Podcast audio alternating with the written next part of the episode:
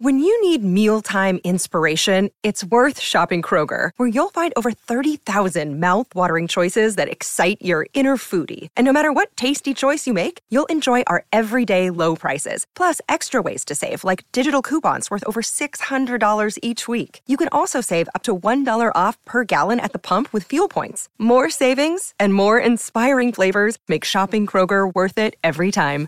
Kroger, fresh for everyone. Fuel restrictions apply. It is May 1952. On a mountain ridge that skirts the border of Nepal and Tibet, two men are locked in a battle with the elements. In the lead is Tenzing Norgay, a Sherpa guide who grew up in the shadow of these peaks. He is an experienced climber, but he's never been this high before. Gasping for breath, he squints up the steep ridge that leads to the very top. Snow blows off the summit, as though the mountain is smoking. He can hear nothing but the high scream of the wind. Tenzing lifts his foot and stamps his crampons into the ice. He shifts his weight. Then he lifts his other foot, carefully, knowing that every step could be his last. His companion is down on his hands and knees, inching along with his chin tucked into his armpit to shield his face from the merciless wind. Some say this peak is the roof of the world, but right now it feels more like death's door. The two men proceed in slow motion. After another hour, Tenzing is crawling too. Clouds swirl around a summit that flickers in and out of view like a mirage. Struggling for breath, Tenzing suspects their oxygen supply is faulty. They carry heavy gas bottles and have masks strapped over their faces, but right now the equipment seems to be all burden and no relief. As his vision blurs, Tenzing's concern escalates. He knows about the effects of high altitude. Mountain madness can cause men to lay down and die. If nothing else, they have to keep moving. If they can't do that, they must turn back. He struggles to his feet. He wants to say that he has stood higher than any other man on earth. But then, with pain in his lungs and in his heart, he takes one last look at the summit. It is barely 800 feet above them, but right now it's an impossible distance to cover. They will not conquer Everest today. Tenzing slaps the boot of his companion, a man named Raymond Lambert, to get his attention. The two climbers have a lot in common. While Tenzing has known the Himalayas all his life, Lambert grew up tackling the mountains of his native Switzerland. A year ago, the Swiss man got stranded by a storm on the summit of Mont Blanc, the highest peak in the Alps. He lost all his toes that night to frostbite. Now, Tenzing suspects that people will say that if Raymond Lambert can't climb Everest, then no one can. So Tenzing must show them it can be done. He has been told it is his destiny. Although today he makes the wise decision to turn back, a decision that saves their lives, he vows to return. The summit flashes its face once again before it is veiled in snow. It is as though Everest herself is saying she will wait for him.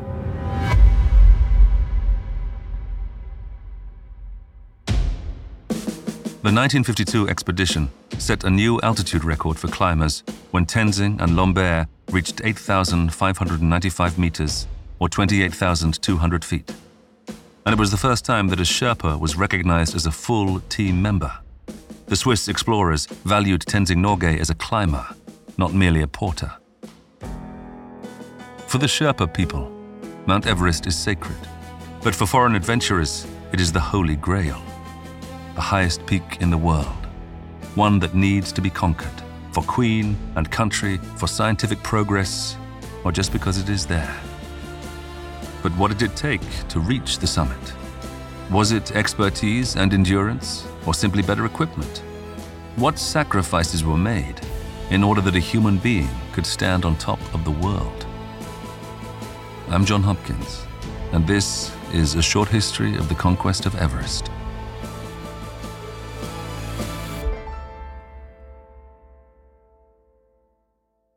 The highest peak in the world stands in the Mahalangur section of the Himalayas. The bulk of the mountain lies in Tibet to the north, with the summit rising in Nepal to the south. 100 years before the Swiss expedition, the mountain is given the uninspiring name of Peak 15. The British colonial administration in India undertakes a geographical survey under the leadership of a man named George Everest. This involves the tricky task of measuring mountains, for which he needs a world class mathematician. A 19 year old Bengali man from Calcutta rises to the challenge. Radhanath Sikdar holds the role of chief computer. One day in 1852, he rushes into the office of the Surveyor General and declares, Sir, I have discovered the highest mountain in the world. Peak 15 reaches 29,000 feet. This comes as a surprise because a mountain called Kangchenjunga elsewhere in the Himalayas was thought to be the tallest. It means they need a more significant title for Peak 15. So the mountain is renamed Everest after the now retired Surveyor General. In the decades that follow, many people argue that the mountain should have been named after the man who measured it. Sir George Everest himself objects to the mountain taking any foreign name, having always preferred to label his maps with indigenous titles. In Nepal, the mountain is known as Sagarmatha. In the Tibetan language of the Sherpas, it is Chomolungma. Some give it the poetic name of Mitiguti Chapulonga, which partly translates as a bird that flies as high as the summit will go blind. Sikdar's mathematical measurement in 1852 proves to be extraordinarily accurate, only around 30 feet off the height measured today using data from satellites. In an age of adventure, Everest becomes the ultimate challenge. Mick Conefrey is a documentary maker and writer of several books about the Himalayas, including Everest 1922 as soon as Everest was measured and as soon as people realized it back in the 1850s that it was the highest mountain in the world, almost straight away there were climbers wanting to have a go at it because this was the era of trophy exploration where people wanted to get to go along the longest rivers, go to the remotest parts, climb the highest mountains. So the urge was just very strong. And then that urge continues today because really it's the only mountain in the world with universal name recognition. For decades, British climbers in particular had been trying to persuade the Tibetan government to allow them in to have a go at Everest. Before the First World War, they'd been turned down on several occasions. And finally, they managed to secure permission from the Dalai Lama himself to have a go in 1922 with a reconnaissance in 1921. By 1921, the British led Mount Everest Committee sets out to find a viable route up the mountain. But there are obstacles to overcome before they even set foot there. Nepal is closed to outsiders for political reasons. The foreigners must assemble in the town of Darjeeling over the border in India, which is still under British colonial rule. From there, they trek north into Tibet and take a sharp left turn to explore the far side of the mountain. A man named George Mallory spends five months exploring the foothills. He writes to his wife that they are walking off the map. By 1924, his team is ready to try for the summit.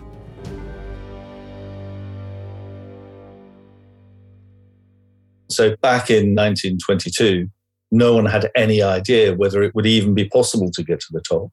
A lot of scientists doubted that it would be possible to breathe on the summit the oxygen equipment that was then available was very primitive.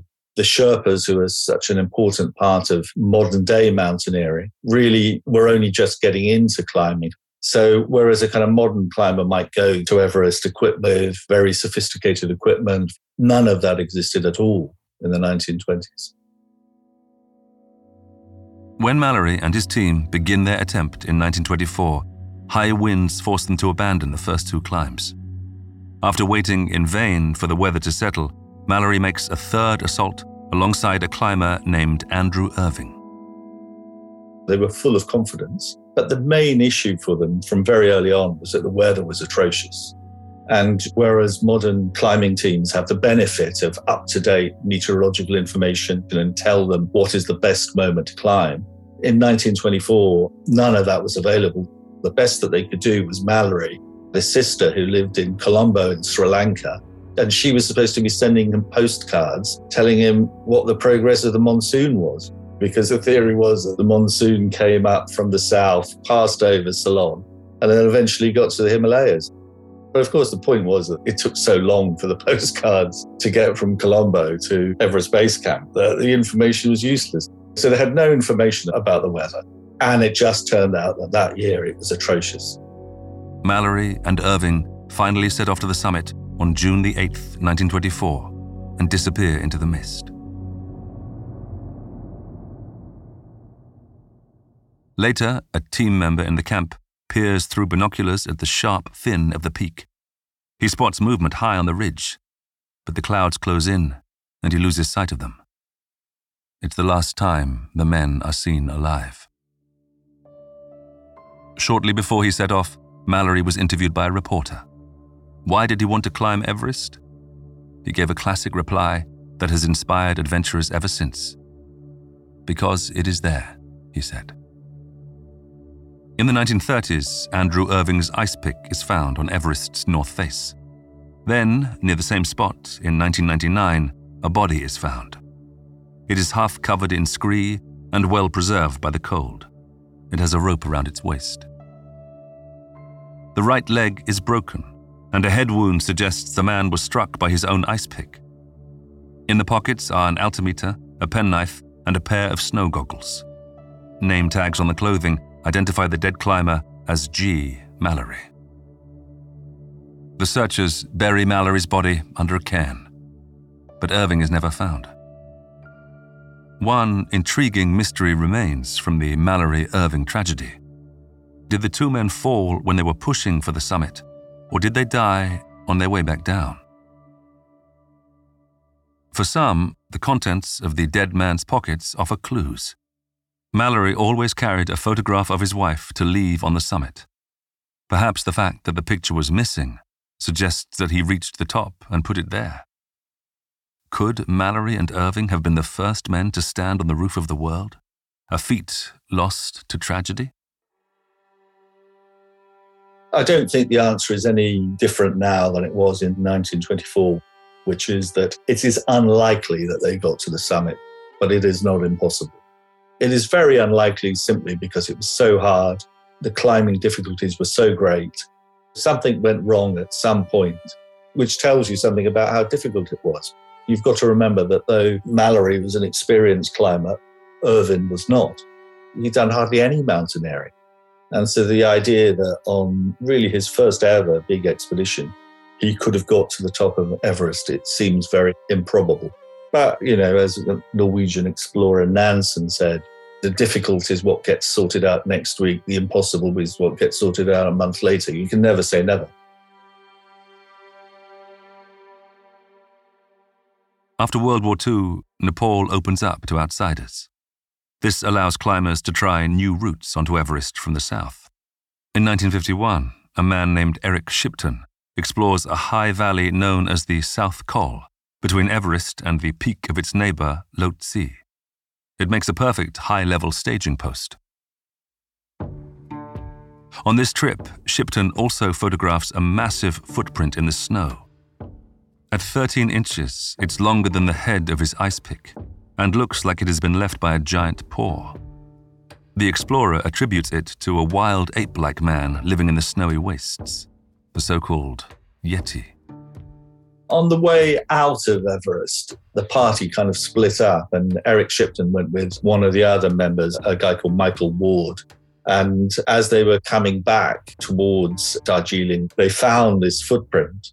Shipton photographed it, and it was sensational. The first reports of the Yeti had come in the 20s. People were already fascinated by it.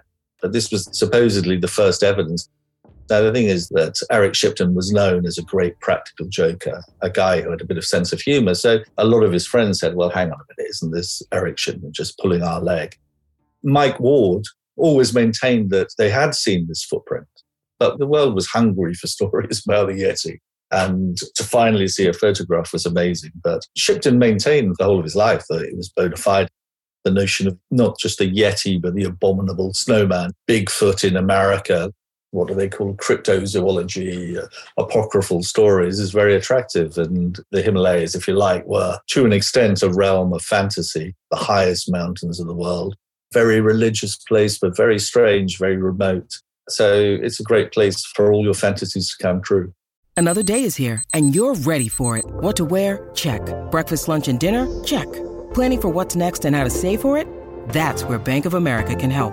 For your financial to-dos, Bank of America has experts ready to help get you closer to your goals. Get started at one of our local financial centers or 24-7 in our mobile banking app. Find a location near you at bankofamerica.com slash talk to us. What would you like the power to do? Mobile banking requires downloading the app and is only available for select devices. Message and data rates may apply. Bank of America and a member FDIC. I'm historian Ruth Goodman, host of Noiser's newest podcast, The Curious History of Your Home. I've spent my life investigating the hidden history of everyday objects. The vacuum cleaner in your cupboard, sleek and compact today, but when it was invented, it was literally powered by horses and took four to six people to operate. The minty fresh toothpaste by a sink. Well, if you lived in ancient Greece, you'd be washing your teeth with ground up bones and oyster shells. Double glazed windows? We owe those to a French king's odd fascination with oranges. The Curious History of Your Home explores the extraordinary in the ordinary. Listen to The Curious History of Your Home each Tuesday, wherever you get your podcasts. From award winning podcasters Noiser, The Curious History of Your Home.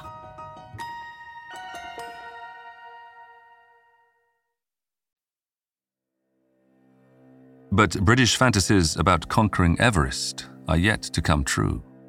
Even while Tenzing and the Swiss climbers are making their attempt in 1952, another mission is being planned in England. A man named Colonel John Hunt is summoned from a military post in Germany to the offices of the Royal Geographical Society in London. Hunt walks along the elegant wood panelled corridors in a double breasted suit, carrying a tan leather document pouch. He could pass for a civil servant, but he is an army officer who was born in India. His heels click on the polished marble floors as he makes his way to meet officials from the Joint Himalayan Committee. His leather folder contains detailed plans for an ambitious assault on the mountain. Some people are surprised that Hunt is being put in charge of a new Everest expedition instead of Shipton. But at the age of 42, the colonel is an experienced climber and a renowned military mind. The British have secured permission from the Nepalese government to climb Everest in 1953. There are strict limits on the number of teams allowed on the mountain, so the pressure to succeed now is intense. The French have the authorization to mount an expedition in 54, and the Swiss have bagged the slot in 55. Knowing this could be the last chance for a British led team to plant their flag first, the committee takes a fresh approach by appointing a military man to lead their 1953 campaign. John Hunt was completely different. He was a very successful soldier who had been on Montgomery's staff during the Second World War, had a very systematic way of approaching things, was a great man manager who was able to get the best out of all the people in his team. He was very methodical in the way that he approached the whole expedition. He did an awful lot of planning before they got there, but also was, in a sense, the sort of heart and soul of the expedition that got the logistics right, was open to the science, made sure that they had the best possible equipment, the best possible oxygen sets, put everything in their favor before they went. And then when they were on the mountain, worked very hard to make sure that it all worked. A key moment that Hunt was willing to put himself to one side. His ambition really was to climb Everest himself, but realistically, that was never going to happen because he was simply too old. Something like that had to be a huge team effort. And to get a team effort working properly, you had to have a very good leader, and that's what he was. In preparation, John Hunt takes a team to Farnborough Airport, a military and aviation research centre about 50 miles southwest of London. Swapping his double breasted suit for state of the art nylon overalls, he climbs inside a decompression chamber a willing guinea pig to test prototype breathing apparatus. The door closes. Sealed inside this claustrophobic space, he adjusts the thick straps that hold a plastic mask over his face. On the wall beside him is the round dial of a pressure valve. Its needle drops as the tank simulates the conditions of thin air at altitude. Soon, the lack of oxygen bites. His head swims. Hunt paws at the walls, scrabbling for relief that isn't there. After a few minutes deprived of oxygen, it seems like a good idea to lay his head against the thick metal door and sleep. The decompression chamber is switched off, and Hunt quickly recovers. But he knows that when he enters the low oxygen zone at the top of Everest, there will be no one to bail him out. His team need an oxygen system that works. The British also test nylon that is virtually windproof and invent vacuum packed meals, easier to open than the heavy, fiddly tins used on previous expeditions. Shrunken packets of energy giving foods are boxed up and labeled as assault rations. The Second World War had been a very technological war. And there have been lots of innovations in terms of cold weather clothing and things like nylon ropes, which hadn't really existed before the Second World War. And I think that soldiers from that era came from a background where they sort of understood that if you want to leverage your strength, you had to have a boffin. You had to use the best possible equipment available. You had to think smart, minimize your losses, maximize your chances of success, use everything that was on offer. And also, obviously, working with an enormous team, the logistics are crucial, you know, making sure that everybody's well fed, making sure there are enough oxygen bottles. So you had to have somebody who was organized and systematic and methodical. And that's what Hunt was. On the 12th of February, 1953, Hunt and his team board the SS Stratheden at Tilbury in Essex, bound for India. They ship 15 tons of supplies. Upon arrival in Bombay, the equipment is sent onwards by rail. Although there are roads inside Nepal, it is necessary to haul everything over the border using cable lifts and hundreds of porters. Slowly, the expedition assembles in Kathmandu, the capital of Nepal. Very few Europeans have been to the country, which had been closed to outsiders for a century by the isolationist Rana dynasty. But Hunt is not there to see the sights. He needs to complete his team. On the 5th of March 1953, he is introduced to a group of Sherpa guides in the garden of the British Embassy compound. Their leader is Tenzing Norgay. Some say Tenzing is destined for the top. Born in a Nepali village around 1915, from a young age he helped his father, a yak breeder, to herd the family's animals to high pastures. But like many indigenous Sherpa youngsters, he was soon drawn to the bright lights of Darjeeling and was first hired as a porter by a British expedition in 1935. The Second World War interrupted Himalayan exploration, but in the early 50s, Nepal opened up and foreigners returned. By the time Hunt meets him in March 1953, Tenzing is a Sherpa Sirdar, or leader, his reputation already sealed by his leadership of the Swiss expedition a year earlier. Though the summit remained out of reach, Tenzing Norgay has already climbed higher than any other human on Earth.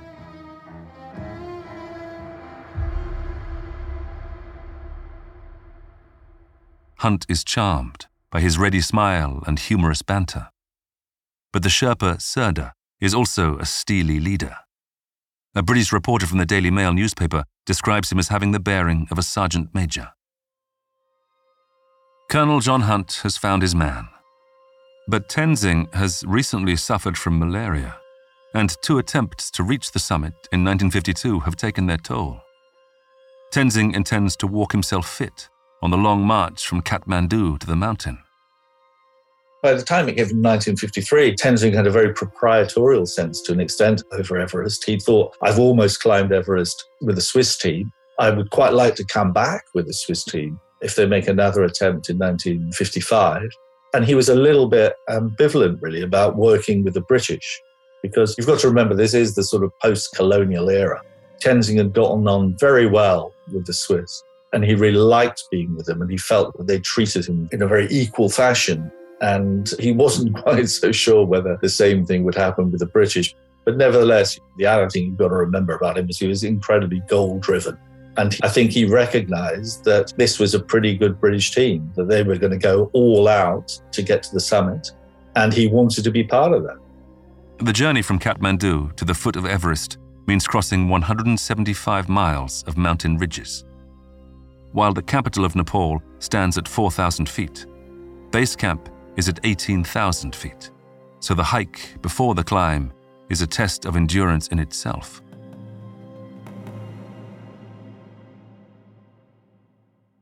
As they set off, Tenzing is wearing his lucky Swiss hat.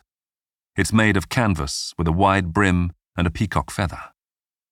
The man who walks beside him is wearing a homemade skiing hat with a blue and white striped peak and a flap of fabric at the back to protect his neck from the intense sun. This is Edmund Hillary, a climber from New Zealand who humbly describes himself as a beekeeper. As a Commonwealth citizen, the Kiwi has been a long term member of the British team, along with his fellow countryman George Lowe. Tenzing and Hillary strike up a friendship on the long hike to base camp. The press loved the idea that he was this beekeeper, and that belied the reality, which that he was a very determined, very clever guy from an educated background who'd been in the army, but whose passion was climbing and uh, who had been on the reconnaissance expedition in 1951, who'd been back in 1952 on an expedition to Cho Oyu, which was billed as a training expedition, who, when he came back to Everest in 1953, was full of confidence and, like Tenzing, was at the kind of peak of his form, really.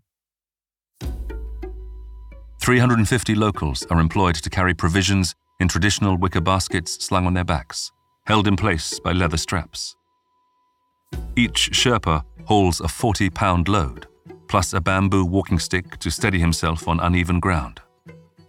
They are paid 3 rupees per day, around 40 cents. As a Sherpa Sirdar, Tenzing is much better paid, earning the equivalent of $400 per trip, around $4,000 in today's money. He leads his huge team in a long column, like a marching army.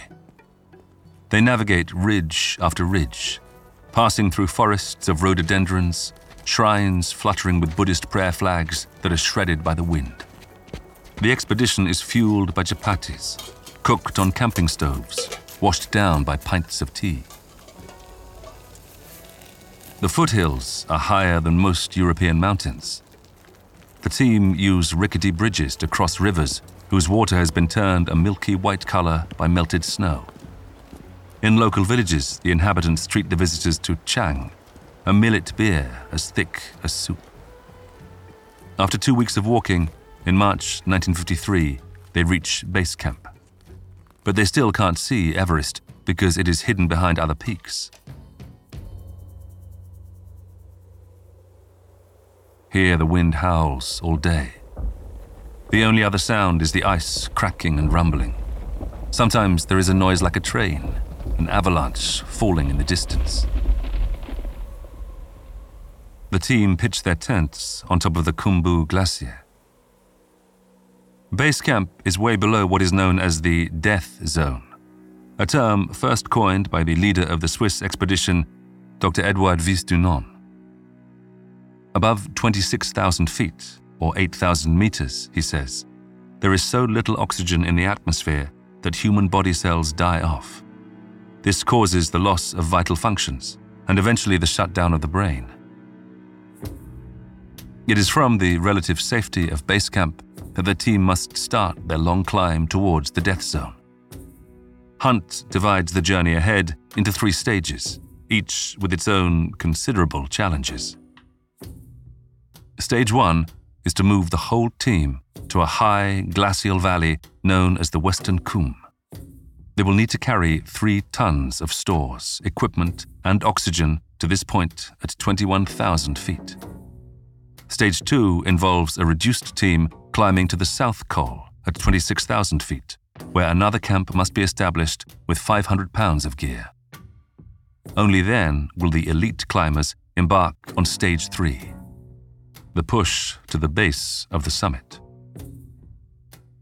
For now, they concentrate on ascending the Western Cwm. Both the Sherpa porters and the elite climbers, such as Tenzing and Hillary, lift all they can carry. It will require a team effort to pass the next obstacle a huge ice fall almost half a mile wide that blocks the route ahead. When they did the first reconnaissance of Everest, they looked over this huge long ridge down into the southern side of Everest. And they saw this feature, this ice fall, a kind of glacier, which as it moved down the mountain, hit a very steep point and broke up. And Mallory looked down on it and he said, That is just impossible to get through. Nobody's ever going to get up the Khumbu Glacier because there was this kind of horrific feature full of enormous lumps of ice as tall as a building, constantly tottering, falling down, constantly on the move. Very, very dangerous place to be. So he dismissed it. When Eric Shipton got there in 1951, he had a look at it and he thought, no, this looks pretty difficult, but we'll have a go. And he and his team, which included Ed Hillary, found a route through the icefall, managed to work out how to get round some of these huge blocks of ice, managed to figure out how to get across the crevasses. So, whereas on the northern side, the climbing got very difficult when you got close to the top, on the southern side, on the Nepali side, the most difficult bit was this huge barrier, this very, very dangerous icefall. Even today, if you look at where people get killed on Everest, it's either very close to the summit generally or in the Khumbu icefall because it's so unstable. One of the climbers, Mike Ward, ventures first into the icefall. He fixes guide ropes along the path by hammering spikes into the frozen walls. Rope bridges are put up to cross crevasses that are blue on the inside. Metal ladders are used to climb vertical sections. This route becomes known as Mike's Horror. But he does make a path, and the team use it to establish the Western Cwm camp. It takes the porters three days to carry each load from base camp via the icefall to this staging post where the climbers stay with a reduced team of Sherpas. Here, low tents huddle under the blasting wind already layered in ice. Their location is shown by a red flag because visibility is so poor in the swirling snow that anyone could get lost in minutes. And they are still almost 9,000 feet from the summit.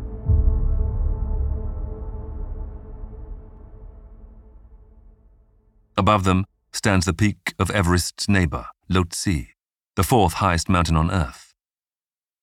Now they must traverse the face of this mountain to build yet another base on the South Col, the saddle hanging between the peaks of Lhotse and Everest. Camp 8 will be at 26,000 feet, right on the edge of the death zone. Progress up the face of Lhotse is slow. Climbers set out in pairs to pick a route through deep snow, but movement at this altitude is exhausting. Their limbs growing heavy, time and again they are forced to give up and turn back.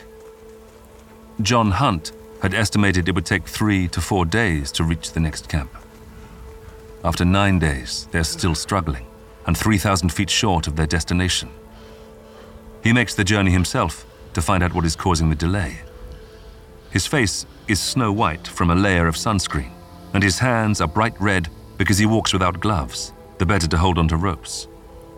At once, the problem is obvious. They simply cannot breathe once they ascend higher into the death zone. During his trek, Hunt spots the skeletal remains of the tent used in 1952 by Raymond Lambert and Tenzing Norgay.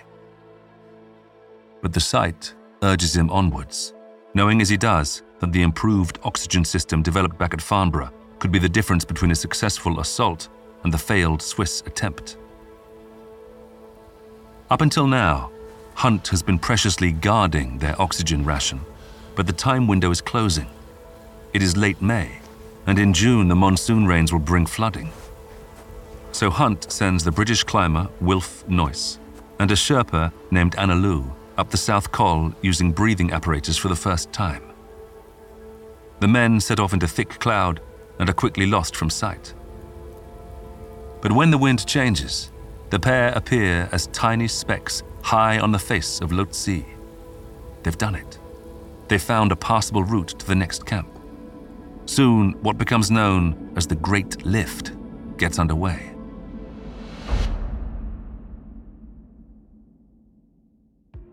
Without the benefit of oxygen masks, Sherpas carry the 500 pounds of rations and kit needed to sustain the final push to the top.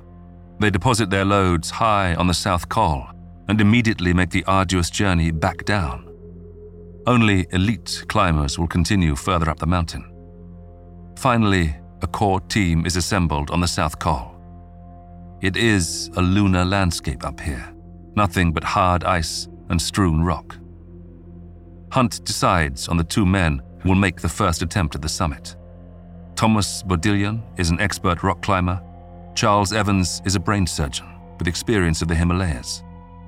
On the 26th of May, 1953, the two men tie on their oxygen tanks with string secured by climbers' knots. Their primary aim is to reach the base of the peak, known now as the South Summit. When you're on the South Col and you look up, you see what you think is the summit of Everest. And when the first attempt was made in 1953 by Charles Evans and Tom Bourdillon, they climbed high up this southeast ridge towards the summit and then got to this point, the south summit. Down on the South Col, these Sherpas rushed into John Hunt's tent and said, They've made it, they've got to the top of Everest. But in fact, what nobody really realized at this point was that Everest had two summits. There was a lower summit, which was about 200 feet from the true summit.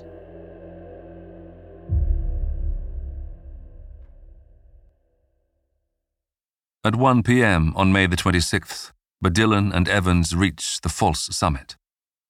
Evans is exhausted, and their oxygen supply is low. After some debate, they turn back and start the three hour descent. Years later, Bourdillon will say it is a decision he always regrets. Edmund Hillary and Tenzing Norgay are waiting in the camp when the weary pair appear on the ridge. But even the descent is a painstaking process. Every hundred yards they sit and rest. Hillary walks up to meet them and help carry their packs. Eleven hours after they set out, Bourdillon and Evans reach the tents on the South Col.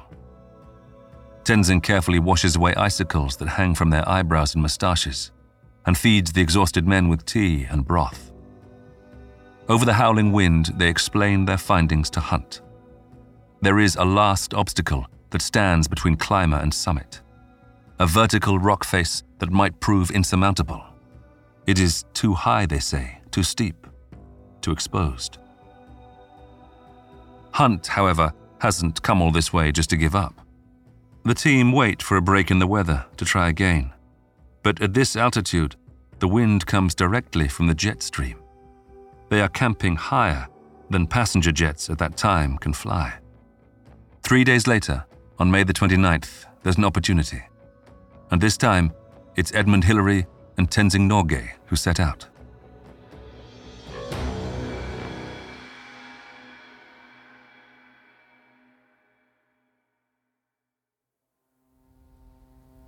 The yellow of the sunrise makes the swirling snow look like a dust storm. But it is a trick of the light. The atmosphere remains painfully cold. Hillary wears a dark blue jacket and a leather cap with ear flaps. Tenzing sports a puffy, camel colored coat and a cream woolen hat. Both have lace up boots with crampons and goggle style sunglasses, plus, of course, oxygen masks. They set off with high energy, their footsteps quick but careful over rock and ice. Tenzing and Hillary reach the south summit by 9 a.m. From here, their first challenge is to cross a 300 foot ice cornice that seems to hang in the air. Mindful of the sheer drops on either side that would be terrifying even without the high winds, they inch across on hands and knees. After that, the final obstacle still remains a sheer rock face about 40 feet high. With no ropes to prevent a fall, the only way up is to scale the outcrop in a method known to climbers as chimneying. Hillary goes first. There was a crack in the middle of this feature, and he wiggled his way up with his kind of back against one side of the crack, his hands on the other. He knew that if he pushed too hard, one half of this, what you call an ice chimney, potentially could break off. And if it broke off, he'd be hurled down thousands of feet below. Very dangerous, very risky thing to do. But Hillary had this idea that on Everest you had to take more risks. He cranked the oxygen up, gave himself a bit of a boost, and had a go. If he didn't do that, there was no way of getting round it. So he would be this, you know, he would be the latest team that almost got to the top. So he literally jammed himself in. Some points it was narrower, other points it was a little bit wider, and kind of hauled his way up. And then Tenzing, with the benefit of the rope, was able to get up a little bit more quickly. And they still hadn't reached the summit, but you still got to slog over what at the time seemed like an endless succession of rises and falls and bumps. They're getting closer and closer. And they're both thinking, when is this going to end? When is it going to stop?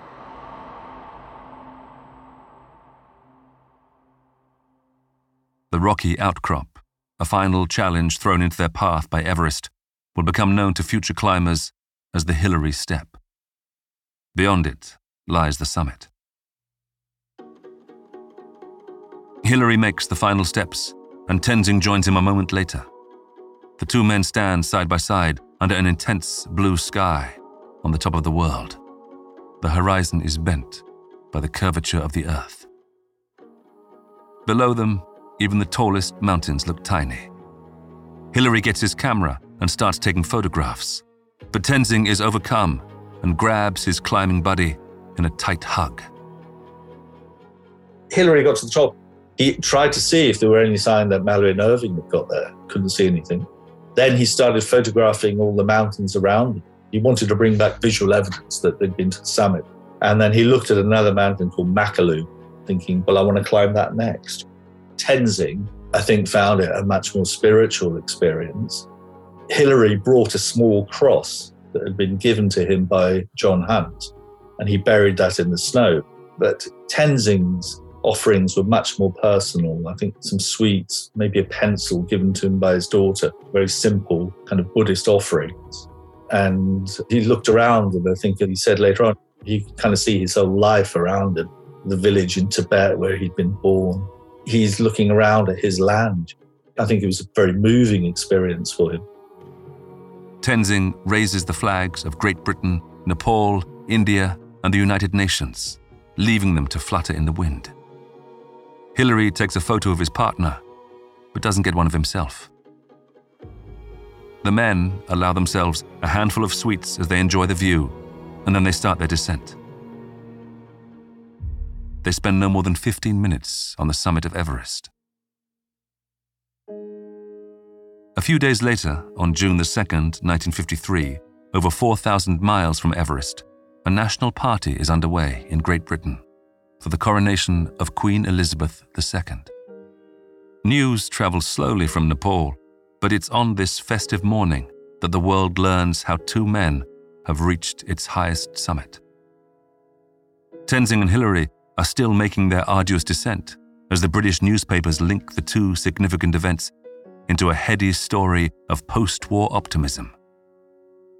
Crowning glory, Everest conquered, shouts the front page of the Daily Mail but though it prints a photograph of the New Zealander Edmund Hillary, there is no picture of the Nepali Tenzing Norgay. Back in the Himalayas, as the Everest climbers trek towards Darjeeling, festooned with flower garlands, they are besieged by journalists. While some are in a celebratory mood, though, others are furious. A lot of people, both in Nepal and India, who see a sort of post colonial moment here and this dispute develops over who actually got to the top first. And the claim is that Tenzing got to the top first and that he's the true hero of the day. And both Hillary and Tenzing thought this was absurd because they were climbing as a team and it wasn't that relevant who'd actually set foot on the summit first. But a very sort of bitter, nasty dispute comes out But equally, on the other hand, there were some other strange things that happened that Hunt and Hillary were awarded knighthoods. But Tenzing didn't get a knighthood. Now, the politics this is very complicated because there was an argument that the reason why they didn't give him one was because Indian law wouldn't allow him to get a knighthood. It was written into the constitution that you couldn't take on a foreign title. But equally, just gotten to the top of Everest. So, would anybody in India have objected if he'd been made Sir Tenzing Norgay? I doubt it very much.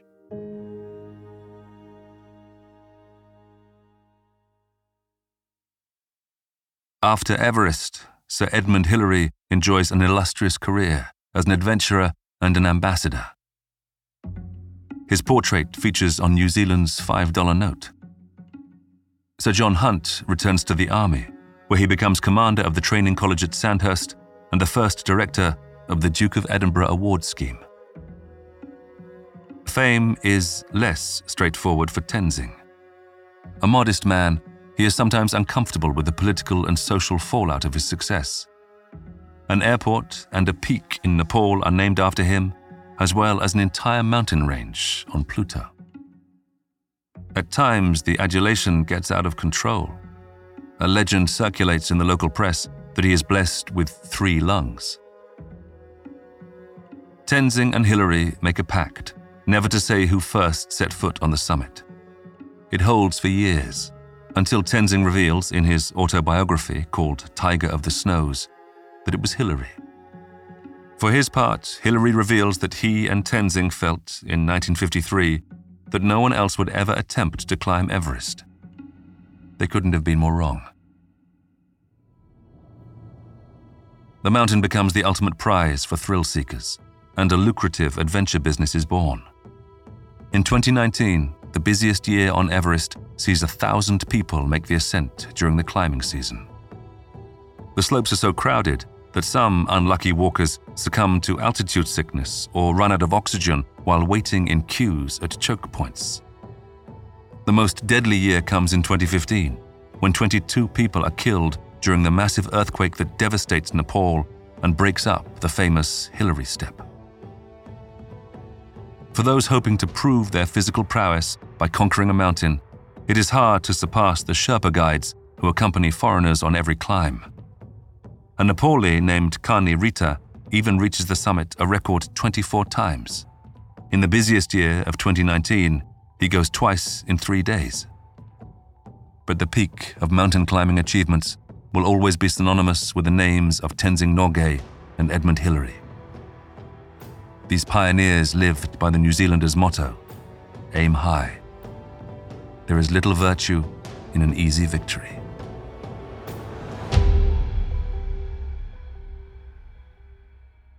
Next week on Short History of, we'll bring you a short history of Cleopatra. We don't know if she was beautiful or not. We do know, if we look at the evidence, that she was clear sighted. She achieved a lot. She was unlucky. Julius Caesar was assassinated. If Julius Caesar hadn't been assassinated, what would have happened? If Mark Antony and Cleopatra had won the Battle of Actium, what would have happened? She almost got it. She almost was able to do everything she wanted to. And she certainly gave it her best shot. So I think we should respect her as an intelligent woman and not as some sort of ancient world bimbo, because that just seems to be so wrong.